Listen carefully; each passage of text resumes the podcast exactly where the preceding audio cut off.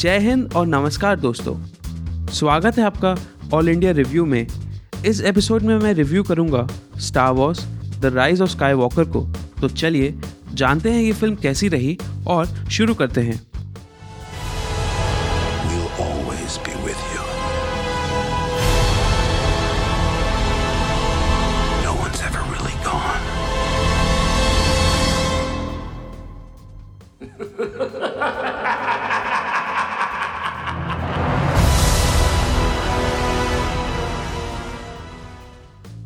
मैं आपको बता दूँ कि यह फ़िल्म स्टार वॉर्स कथा का नौवा भाग है और इस अध्याय का निष्कर्ष निकालती है।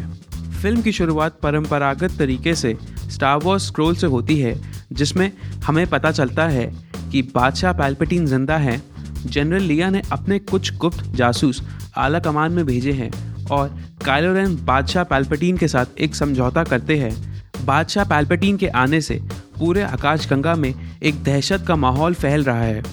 यह फ़िल्म सिथ और जेडाई के बीच में चली आ रही लड़ाई, जो हम पिछली आठ फ़िल्मों से देख रहे हैं, उसका एक अंतिम भाग है। इस फ़िल्म में Daisy Ridley, John Boyega Adam Driver, Anthony Daniels मुख्य पात्र हैं। इस फ़िल्म में स्वर्गीय कैरी फिशर का भी एक छोटा सा रोल है। दुर्भाग्य से, इस फ़िल्म के ख़त्म होने से पहले कैरी फिशर गुजर गई थी तो पिछली फ़िल्मों की फुटेज से उनके पात्रों को दिखाया है। यह फ़िल्म जे जे एब्रम्स के निर्देशन में बनाई गई है।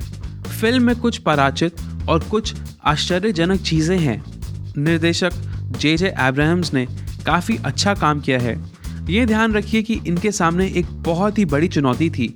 पिछली दो फ़िल्में इतनी बढ़िया नहीं थी और फैंस को वो पुरानी वाली फीलिंग चाहिए थी, जो डिज्नी ने इस फ़िल्म के द्वारा स्पष्ट कर दिया।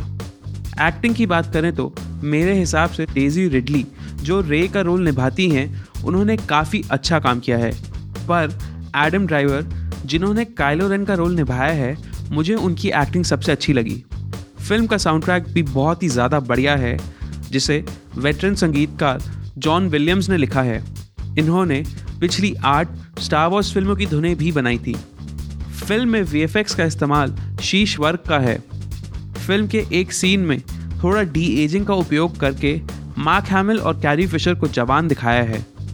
फ़िल्म का एक्शन भी बहुत ज़्यादा ज़बरदस्त और दमदार है।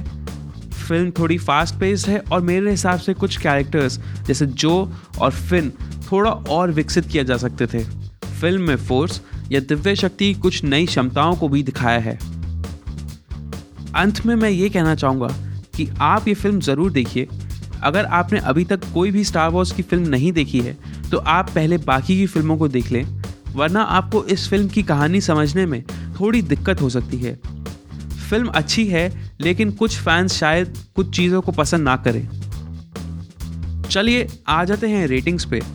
इस फ़िल्म के एक्शन के लिए मैं इस फ़िल्म को दूँगा पाँच में साढ़े तीन स्टार इस फ़िल्म के वीएफएक्स के लिए मैं इसको दूँगा पाँच में साढ़े तीन स्टार इस फ़िल्म की कहानी और निर्देशन के लिए मैं इस फ़िल्म को दूँगा पाँच में साढ़े तीन स्टार कुल मिला के मैं इसको पाँच में साढ़े तीन स्टार दूँगा।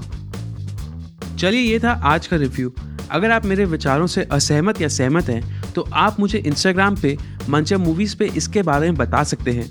अब मैं मिलूँगा आपको अगले एपिसोड में। तब तक आप अपना ख्याल रखिए और आप स्वस्थ रहिए।